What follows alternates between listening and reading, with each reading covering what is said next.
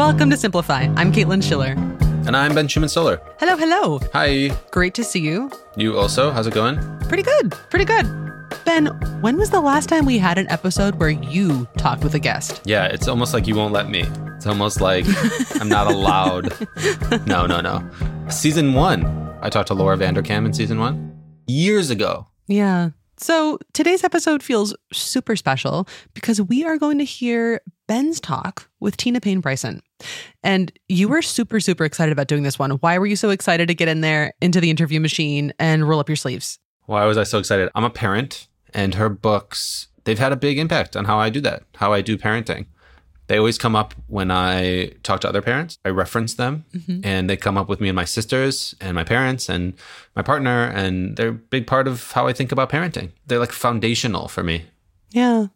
Tell me about these books. Okay, so so there's two books, really. I mean, she's written a bunch, but there's two books that I want to focus on. Yeah. Uh, one is called The Whole Brain Child, and the other one's called No Drama Discipline. And these are books uh, that Tina mm-hmm. wrote with Dan Siegel, and their work comes from neuroscience, but it's also extremely practical. And for a parent and people who deal with kids, it actually really helps these extremely difficult moments of parenting that Tina and I get into in the interview. Yeah, that's great. Um, so what's one thing from these books or one thing from this interview that you got to talk about that's changed how you parent? I think the thing that I go back to all the time and what I try to tell parents, and you see this sometimes, you know, when a kid is in a tantrum, when a kid is throwing a fit, in that moment, you often hear parents, and I've done this also, say like, that's not okay. What are you doing? As if the response is, I am crying and taking off my clothes right now in the supermarket, Dad, obviously. You know, they can't access that part of the brain. They're not thinking reasonably, rationally, logically. You know, they don't necessarily want to be scream crying. It doesn't feel good, but they can't help it. You know, um, yeah. Instead of that, you have to have access to the reasonable, rational part of the brain first. So once they can access that, then you can adjust the behavior. Then you can actually talk about what to do and how to get out of the supermarket in one piece. Right. But it's so tempting to use logic on a being that cannot logic. Right. Okay. So let's get into this interview because I think that there have to be some parts about what you can do instead of trying to logic your child who is losing their brains in the supermarket. Yeah. Let's do it. Let's play it. Awesome. And we'll catch you later in the bookend where we'll debrief on this episode and make some further reading recommendations. So stay with us for that. All right. Boom. Let's go. Hey, Tina. Hi. Nice to meet you. Yeah, cool. So could you introduce yourself the way you like to be introduced? Yeah. So I'm Tina Payne Bryson, and I am a mom to three boys. And I'm an author who's written some books with my friend and colleague, Dan Siegel. Most known is The Whole Brain Child or No Drama Discipline, but we've also written The Yes Brain and The Power of Showing Up. And then I'm the author of a book called The Bottom Line for Baby. Um, it's an alphabetical book for new parents on sixty-five topics that parents get the most competing information about. And you can just flip to whatever that topic is, and it lays out, here are the main ways people think about this topic. Here's what the science says, and here's the bottom line. And um, really encouraging families to trust their babies and trust themselves and do what works well for their family. I'm also the founder and executive director of an interdisciplinary clinical practice in Los Angeles, California, called the Center for Connection. Those are my many hats, um, but most of the time I'm You know, I'm also thinking, like, what am I going to make for dinner tonight? Because, you know, I've got hungry teenagers that eat every two to three hours. Um, and so I'm constantly thinking about what food is coming next um, in my home. So I have just a very ordinary mom life as well as these uh, sort of professional things that I feel really committed to and I'm really proud of as well. Cool. So, yeah, I wanted to focus on Whole Brain Child and No Drama Discipline. Great. And maybe to start out, uh, Whole Brain Child is a book about brain development in children. Yep. And I wanted to ask you if you could walk me through a basic framework of brain development in children, because I always kind of get tied up in knots. Yeah, I think the reason you get tied up in knots, and you're not the only one, Ben, is that you know, there are many, many ways to talk about or divide up the brain or to think about it. It's really one of the most um, complex things in the known universe, but it's part of a system. It's part of the whole nervous system. And so really, I think the most helpful way is to think about how we have the higher structures of the brain and the lower structures of the brain, which Dan and I in The Whole Brain Child call the upstairs brain and the downstairs brain. So one of the ways is to think about top down and bottom up. Mm-hmm. So top down would be when we're using our prefrontal cortex, which is obviously where we um, pause before action, we're problem solving, we do decision making. It's the part of the brain that allows us to have empathy and to be thoughtful. Bottom up processing is much more our sensory system that is really much more about movement and our instincts and emotion that kind of floods into our systems. And so the reason I think this is so helpful is because, let's say, for example, your child is having a meltdown. So mm-hmm. what's happening is they're having a bottom-up activation, and they're probably not accessing that prefrontal cortex. In The Whole Brain Child, we call that flipping your lid. You're losing access to that, that upstairs brain. And what happens then is we as parents often, or adults, use top-down ways to deal with that situation, and it's a total mismatch. I just want to make sure that it's like super extra clear, and I've read the book, so I, I have an advantage.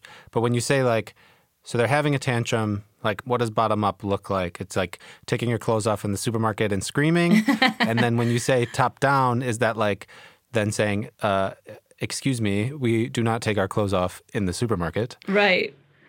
Yeah. So, so, you know, what's happening when, and this is not the case just for kids, this can be for adults as well, but when we really become flooded with emotion, we really do lose the capacity to pause before action. We're really sort of held captive to our reactivity in the moment. So the brain is either in a receptive, you know, open, ready to problem solve and learn state, or it's in this reactive state where it can't do any of those things. So I'll give a very specific example. So let's say my my four-year-old who's in the bathtub, and, and I say it's time to get out of the bathtub. And he says, I'm not getting out of the bathtub. You can't make me get out of the bathtub. And he's splashing me and yelling me, right? Mm-hmm. So if I do top-down processing with him, I would basically be trying to reason. I'd be trying to use logic. Um, I'd be acting as if he had a choice. But really, he doesn't have access to the part of his brain that does any of those things. Or maybe I even throw out a threat. You know, if you continue with this behavior, I'm not reading you bedtime stories tonight, right? Way oh too God. much talk. Are you are you feeling some identification I'm like with grimacing. This example? Yeah, yeah. It's yeah. Like brutal. I'm, well, I'm you grim- hear how easy oh the God. example comes off my tongue, yeah, too. Yeah. So I've done it all as well. Um, so that's really top down. We're using all these words, and we're talking to our child as if they are rational, fully developed humans in that moment, right? So yeah. Bottom up instead is going to say, okay, this kid is having actually what a tantrum actually is, is a stress response. And this is a really interesting little scientific note, um, is that the part of the brain that lights up in response to physical pain also lights up when we are in emotional pain. So if your child were to scrape their knee or bump their head and were crying and, and yelling and being really upset, as parents, it's much easier to access connection, empathy, and soothing in those moments when it's physical pain. But when it's emotional pain, we often go to these places that are, I think, often fear-based, where we go, you know what, I'm not tolerating this behavior, and there's no way I'm letting my kid talk to me like this. And it's much harder to access soothing, connection, and comfort in those moments. But what's yeah. happening in our, our child's brain is, you know, very similar. Now, I used to spend so much time and attentional energy, cognitive energy, emotional energy on trying to figure out, what do I do in this moment? How do I handle this moment? How do I make it stop? And eventually, after a lot of science and a lot of practice, this is my third kid, right? So I eventually come to learn that it's not my job to stop my child from feeling those emotions. It's not my job to try to shut it down as fast as possible, even though that's what I want to do. Yeah. What my kid really needs in that moment is for me to be present and to walk with him through and allow him to feel that feeling. Because the way resilience is built is by practicing dealing with difficult emotions and difficult situations with enough support.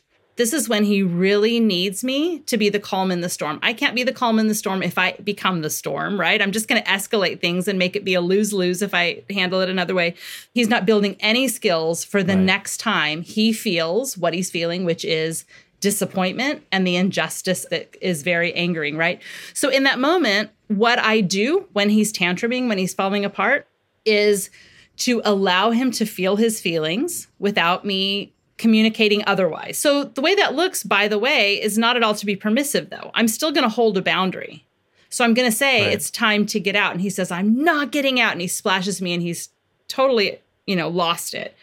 So I say to him, it feels so terrible to feel so disappointed that you have to go to bed. And when I say that, I've hit the nail on the head and he yells louder, right? So don't think that means it's not working, right? And I yeah. say, you can get out by yourself or I will help you out. And so he again screams at me, I'm not getting out. So as I as I lift his body out, I'm still holding the boundary. I say to him, you're so mad that bath time is over. Is that right? You're so angry and it's okay to be angry. I'm right here with you while you feel angry. So, and then I wrap the towel around him. I pull him close to me and I say, if you need to cry for a little while, I'm right here with you while you cry.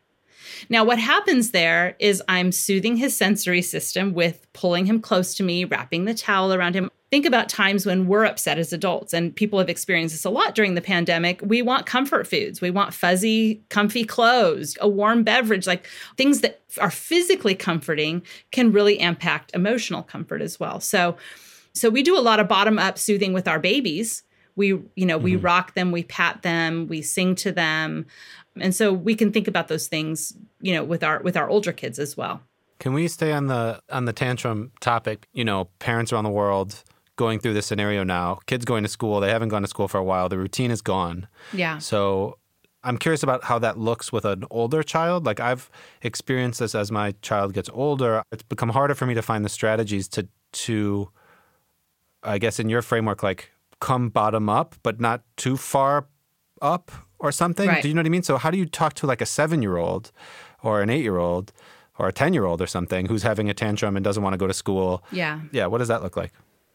Well, I think, you know, wh- whatever age your children are, our job in those moments when they're having a tantrum is to co-regulate, right? Get them back into this more integrated state in their brains where they're not just top down or just bottom up, but it's coming together. So here's what I would say about, you know, seven and ten year olds who are having tantrums. And, and you're right, our kids are having more reactivity right now because of what they've gone through this year. Right. Now, there are circumstances that lead our brains into these reactive tantrum states. And there are things we can do to prevent that from happening. So I want to introduce a fancy term called neuroception. And neuroception is a word that came from Stephen Porges. Neuroception is really our nervous system's perception of whether something is safe or threatening or dangerous. And when our neuroception for danger or threat gets activated, we cannot use a top-down process, right? So that's what often leads us to these really reactive behaviors, which might look like a full-blown tantrum meltdown, but it might also lead to a child who's not tantruming or melting down, but they're really anxious, for example. Right. You know, think about like when you had summer break or you had a break from school and it was time to go back, and the the thinking and the feelings around, you know, well, who am I going to sit with at lunch? And is my teacher going to be nice? We all have those anxieties of anticipation of things that are unknown. But now that kids have, have been either away from school for a long time or it's not been consistent, those fears and those anticipatory worries are really, really elevated. So, and then you add in all the fears and overwhelm of all the adults around children. Our neuroception for threat and danger is really activated right now. Mm-hmm. What we can do as parents then is try to improve our child's neuroception for safety. Yeah, so how do we do that? I mean, we could spend four hours on this, but just briefly, I'll give a few. You know, when the brain feels like the world is unpredictable or things are unpredictable, that automatically makes us feel like there's a threat or danger. The brain is an anticipation machine, and it loves to know what's going to happen. And when we don't know what's going to happen, it can leave us feeling like things are dangerous. So We want to create rhythms and predictability in our children's lives as best we can. Um, that can be done even through food. Like, you know, Tuesday nights we have tacos typically, and Friday nights we have pizza, and Saturday mornings we have breakfast burritos. Um, I know, very all-American foods here, but, um, you know, having some rhythms around that. And if your kids are old enough, have them um, help you make a playlist of songs that can be playing in mornings that they have school, whether they're doing school virtually or in person. That's the school playlist. Um, but creating really nice rituals and rhythms around bedtime and around the rhythms of the week can be really helpful. Yeah. Another thing we can do that I think is super important and it requires such a tiny shift is to make sure that our messaging to our kids is safety-based instead of threat-based. So if we say, you can't see grandma because it's dangerous, you know, we don't want her to get sick, um, or you can't go to school because everyone's spreading germs, or, you you know, wash your hands so that we don't get sick. Those are danger-based messaging. It's around what bad things can happen. Instead, we say, hey, we're taking a break on seeing grandma right now, or we're taking a break on school so that we can keep everyone safe. Hey, everybody, make sure you wash your hands so we can stay healthy. So it's it's the same messaging. You're setting the same safety boundaries, but our messaging is focused around safety versus threat. And the reason this is so important is that the brain is an association machine. Now, in childhood, when we have repeated messaging around danger, danger, threat, threat, bad things can happen, that really gets wired in the brain that primes us to expect other things to be like that versus more safety-based. Now, the other thing that's important developmentally is that you might remember when your child was first learning language, and you might see a dog and you would point to the dog and say to your child, dog. And your child's brain goes, okay, I see the general shape of that, head, tail, four legs, furry, dog. And then your child might see a goat and say dog. And the reason for right. that is because we start out very general. There's generalizations that then become more specific. So with children, when we say, you know, this is dangerous, they generalize that, and it can actually get generalized to everything. So instead, we want them to generalize safety. So we want to say, you know, we're doing this so that when it's time to go back, or when it's time to see grandma or go back to school, our kid has not had tons and tons of reps around danger and threat. Instead, we want them to have repeated reps around my parents are keeping me safe, so therefore, if they say it's okay to go back to school or see a friend or whatever, it must be safe. So I think that's another way we can really, you know, amp up this neuroception for safety. Right.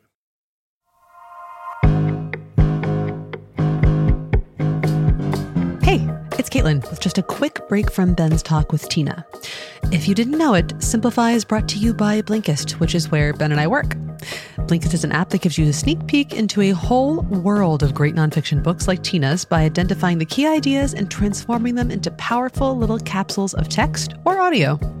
And now there are shortcasts too. Shortcasts are ten to fifteen minute edits of the most important ideas from longer podcast episodes. What's really cool is that we make them alongside the original hosts like Malcolm Gladwell of Revisionist History, Doctor Laurie Santos of The Happiness Lab, and lots more. Shortcasts are so great because you can truly learn fascinating, fresh stuff in just minutes and get up to speed on those great shows that everybody's listening to fast.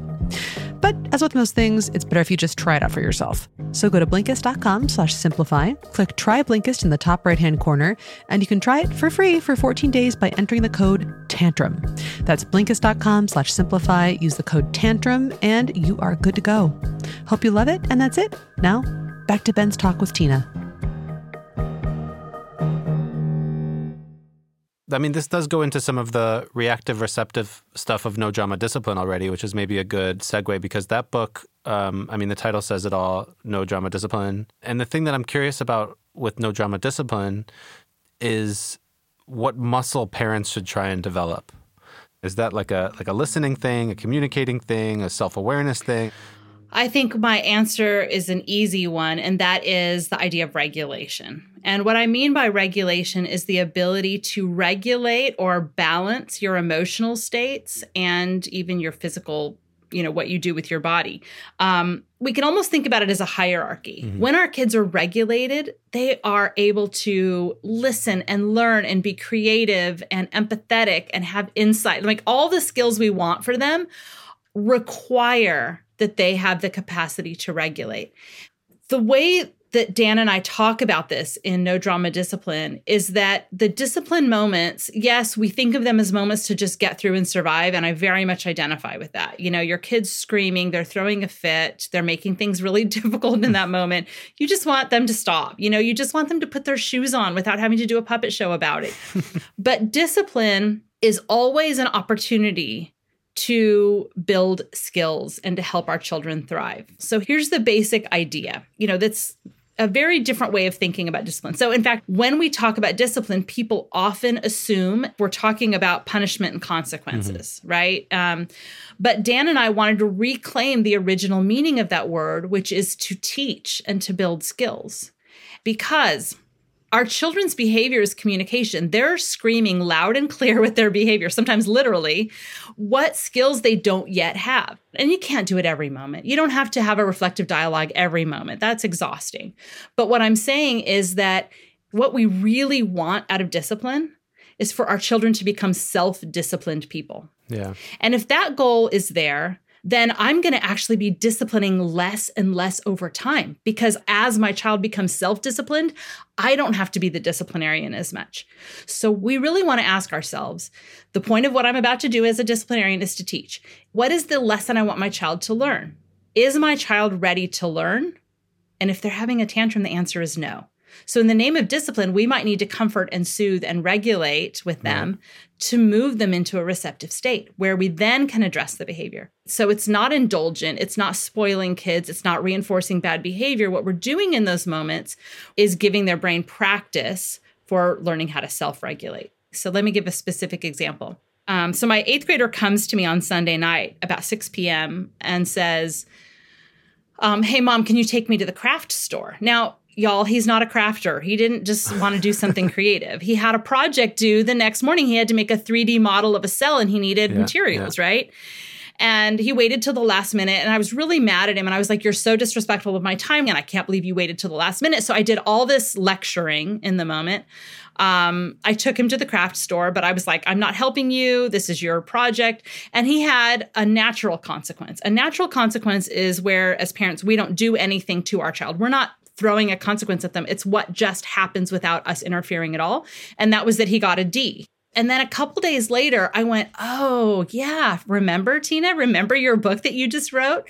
Um, he his behavior just communicated to me the skills he needs to build. He basically said to me with his behavior, hey, Mom, you know, all those executive function skills of planning ahead and thinking about how much time I might need and what materials I might need and considering your schedule. I'm a fourteen-year-old boy. I don't have those down yet.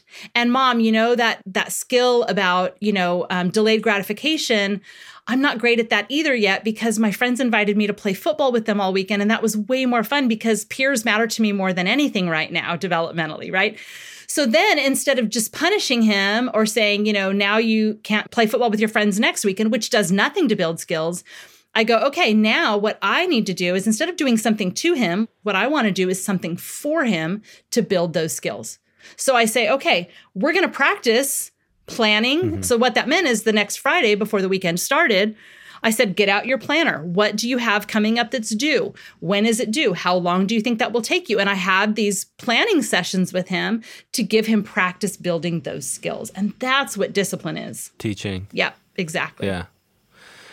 Oh, wow. What I'm taking from that, besides that I had like three stomach churning moments of identification with your examples of what not to do. Um, I, I'm thinking about this regulation because it's always this thing about parenting books and, and I guess self-help sometimes when you're like, yeah, cool. In theory, that sounds great. But when it happens at the worst time, when you're stressed and you're just, you're not ready to teach, yeah. as you would say, you know, what do you want me to do, world? Like this kid's got to get out of the house. I got a call with my boss in five minutes. Like at that moment, right. I'm remembering I forgot to get cash right, for the right. cleaners. It's like I go into such a dark hole of of just I suck at everything, um, and I have like a human being who's falling apart in front of me. Right, you right. know, who needs me. And right. I, I mean, I wish like there was a cheat code. I wish you could give us a cheat code. Right, right, right. What would it look like? It would just be it would just be regulation, I guess. Regulation. And here's I'll just say you know quickly. We should have moments as parents that we look back on with our stomach churning, because what that means is that we are reflecting and thinking about our parenting. We're being intentional and we're learning and growing. If you never regretted one thing about your parenting, it would mean you're still stuck in that same place without learning and growing. So right. um, around the regulation piece, I think, you know, in those moments when your kid's falling apart and you're thinking of a million things and you're feeling really overwhelmed, we need to regulate ourselves in those moments first. Because when we're yelling at our kids and we're dysregulated, our children mirror those states. And it can go the other way too. You know, we have mirror neurons where we are responding to one another. When our kids are in tantrum states, it, it, it's really easy for that to be contagious and for us to join them there. So really regulating ourselves first. And a couple of really quick kind of hacks that are, are really helpful is put a hand on your chest and a hand on your belly, just with a little bit of pressure, and take a big deep breath with your exhale longer than your inhale. So when you have an exhale longer than your inhale, it actually downregulates your nervous system. It turns down that bottom-up activation. And then if we can have like this idea of like, I am the safe harbor in your storm, like all will be well, we will figure this out together. You're not alone in this. Now, that doesn't mean me doing everything for them and fixing the world so that they have no adversity. But mm-hmm. when we communicate to our kids, like, you can turn to me for help. I will always have you. Um, that's how regulation gets built and how they build skills as well. Right. And and we want to keep practicing skills with our kids. So when our kid's falling apart, we can say, okay, let's practice taking a deep breath together, or let's sit and just pause for a minute. You know, the way to think about regulation for me is so helpful to think about it in contrast to compliance. So if you have a kid who refuses to stay in their bed at night, they get scared or they wake up and they want to be with you, you know, you can get compliance. You can say you have to stay in your room and you can lock their door. Or you can say, if you stay in your room, you're going to get this big prize, and that motivates your kid to stay in their room.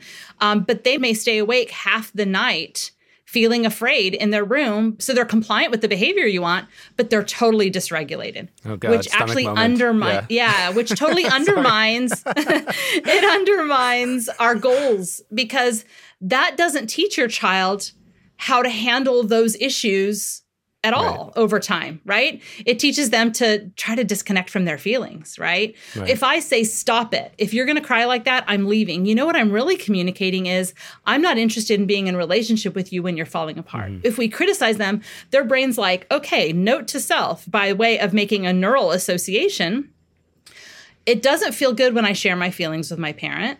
They can't handle my big feelings. So my parent is not gonna hear it from me. And so over time, we stop being in relationship with them in the same way. They stop sharing it with us. And really, we want to give our kids the opposite of that message. Yeah. Instead, if at the end of that interaction, I've comforted my child, I've co-regulated with him when he's having a hard time, um, I can walk out of that room going, you know what, something amazing just happened. First of all, connection, soothing, and empathy did work. My child calmed down much quicker than he would have if I had ended up yelling and stomping out of the room, et cetera. So that was a survive goal. But something else happened, and that is that my kid had an experience of sitting in the difficulty, and he made it through, right? So his brain's like, I can handle difficult things like that. So it really is resilience building. Mm-hmm. Yeah. What is one important thing in your work that's actually much simpler than people think? Ooh, what a good question. I think the simple thing is that when anyone, but I'll just say our kids, it could be your spouse, it could be your sister, it could be your best friend, uh, your colleague, but I'll say stick with our children. At our children's worst, that is when they need us the most. And we tend to overthink it. And like I said, bring so much emotional, cognitive, and attentional energy. And really all we have to do is show up in that moment with our presence and walk with our child through that moment. We... You know, really the, the simplest thing is what your child needs most from you is you. Flawed you, imperfect you, um, looking back with regret you. Um, yeah. That's, you know, the single best predictor for how well our kids turn out is that they have secure attachment with us. And the way that we build secure attachment is the four S's, by helping them feel safe, by helping them feel seen and understood, by soothing them when they're having a hard time, and then repeatedly, not perfectly, showing up for them so that their brain's wired to know if I have a need, they're going to see it and show up for me. That is it. That is the most important thing of all of parenting, because there are so many moments as a parent, and particularly as our kids move into adolescence, or when you have multiple kids falling apart at once, I often felt like, I don't know what to do here. I don't know what to say here. I don't know how to get out of this.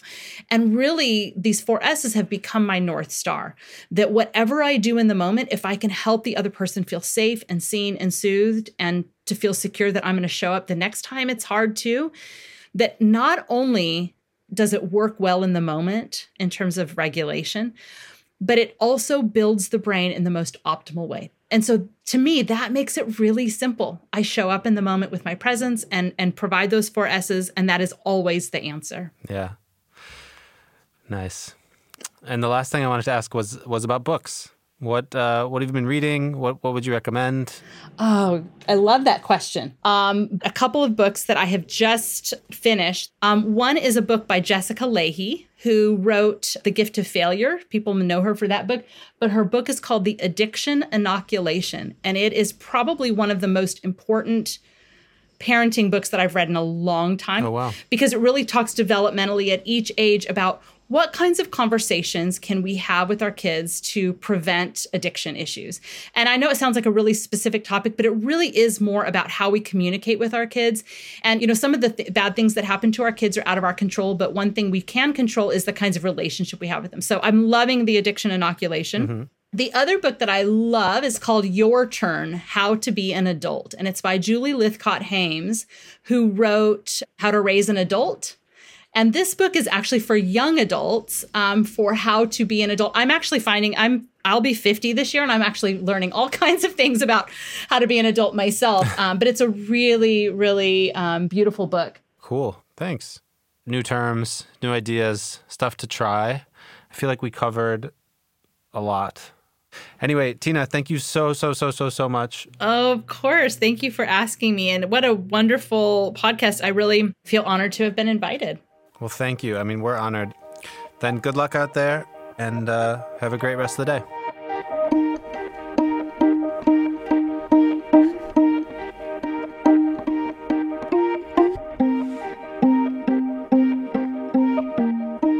Welcome to The Bookend, where we end with books.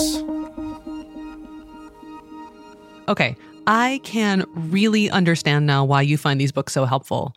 Like, once you understand the top-down and bottom-up processing, it completely makes sense that when someone is reactive and it just seems like whatever you're saying is not coming through, it's because it's literally not coming through. Yeah.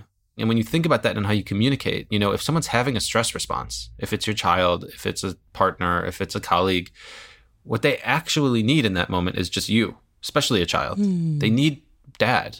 You know, they need yeah. mom. They just need someone who is just there first. And that's a really, a very simple thing that I take away from this. You know, if I can just be there and be soothing, right? Just be mm. soothing, then I don't have to necessarily solve the entire problem of this moment in one fell swoop. Just first, just yeah. be there and be soothing. Right. Yeah, soothing. And that's one of the four S's that Tina provided you with. Um, what are the other S's? You're going to test me. Soothe is one. Seen, make them feel seen is one. And then safety is one. And that you'll show up for them so that they know, look, if it's going to be hard like this, you know, I'm still going to be there. Yeah. You know, next time you take off your clothes in the supermarket, I'm also going to be here. It's okay. I'm not going to run away, you know? I'm not going to leave you alone in the frozen fish section. Oh, yeah. Which is, I think that's what we all want, right? I think to be assured that even when we're flipping our lids and things are getting wild, the people that we love will still love us, and they'll still be there for us when the waters get calmer and, you know, help us collect our various bits of clothing up out of the produce aisle. Yeah. So what did you, what did you take out of this? What did you think was cool? Oh, man, I thought so much of this was cool. I think the thing that this episode offered me was this really valuable reframe of emotional meltdowns and how they're a stress response, which we experience in the exact same way as we would physical pain. When someone's bleeding or having a migraine, you'll try to physically soothe them. But if they're throwing a fit, oftentimes you'll try to reason with them or make them stop, which doesn't really help. In fact, it actually probably makes things worse. Right. Imagine like stubbing your toe and someone being like, stop, stop saying ouch.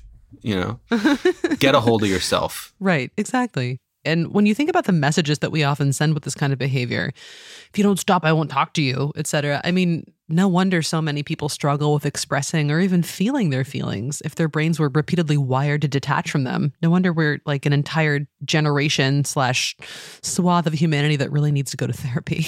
Yeah, yeah, that's right. And that's why I recommend these books. I mean, really, they're short books. They're only a couple hundred pages. They're not like big, imposing mm-hmm. neuroscience books.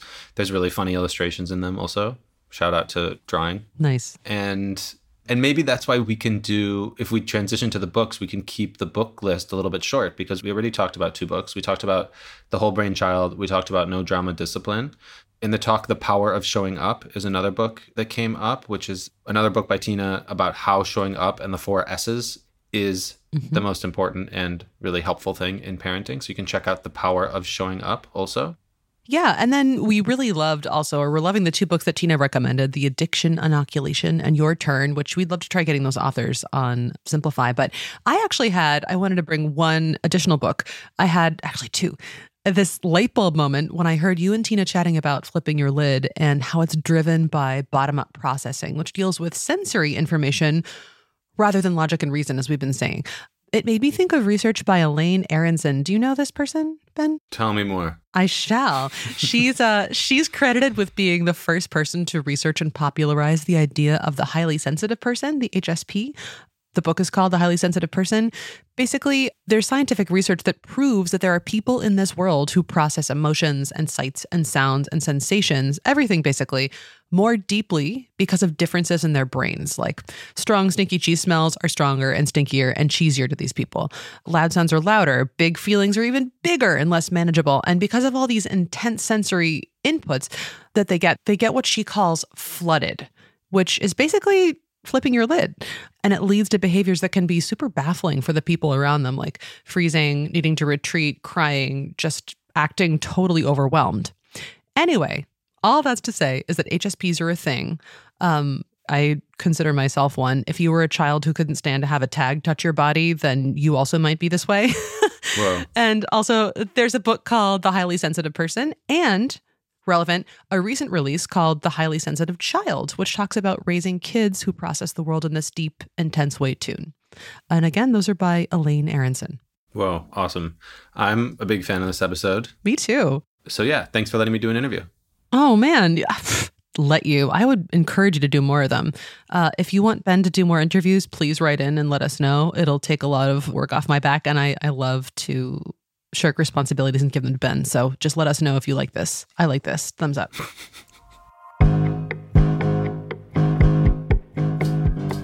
Okay. Simplify was produced by me. Oh, Ben, I'm reading your words. It doesn't matter. uh, okay. Simplify was produced by me, Ben Schumann Solar, Caitlin Schiller, and Marta Medveshek. In case you didn't know, this episode is brought to you by Blinkist, which is where Ben and I work. Blinkist is an app, but you can also find us on the web or an Android store or an iOS store. We take the key insights from the world's best nonfiction books and distill them into little capsules that you can read or listen to in fifteen to twenty minutes. Yeah, and we do the same thing with podcasts now. We have a new format, which we call shortcasts. Caitlin, you came up with that word. Yeah. Brilliant. Thank you. Where we take the key insights and, and best bits from long podcasts and turn them into ten to fifteen minute listens. And the cool thing there is we actually work directly with the hosts. So like Malcolm Gladwell, Doctor Laurie Santos, they're actually recording for us. Very cool. Very, very cool. Um, yeah, and if you want to hear all that, just go to Blinkist.com slash Simplify. We made a little voucher code for you, so go to Blinkist.com slash Simplify. Tap on Try Blinkist. That's in the upper right-hand corner. Yeah, what's the code? Tantrum. The code is Tantrum. T A N T R U M. Don't throw a tantrum. Get fourteen days of Blinkist for free.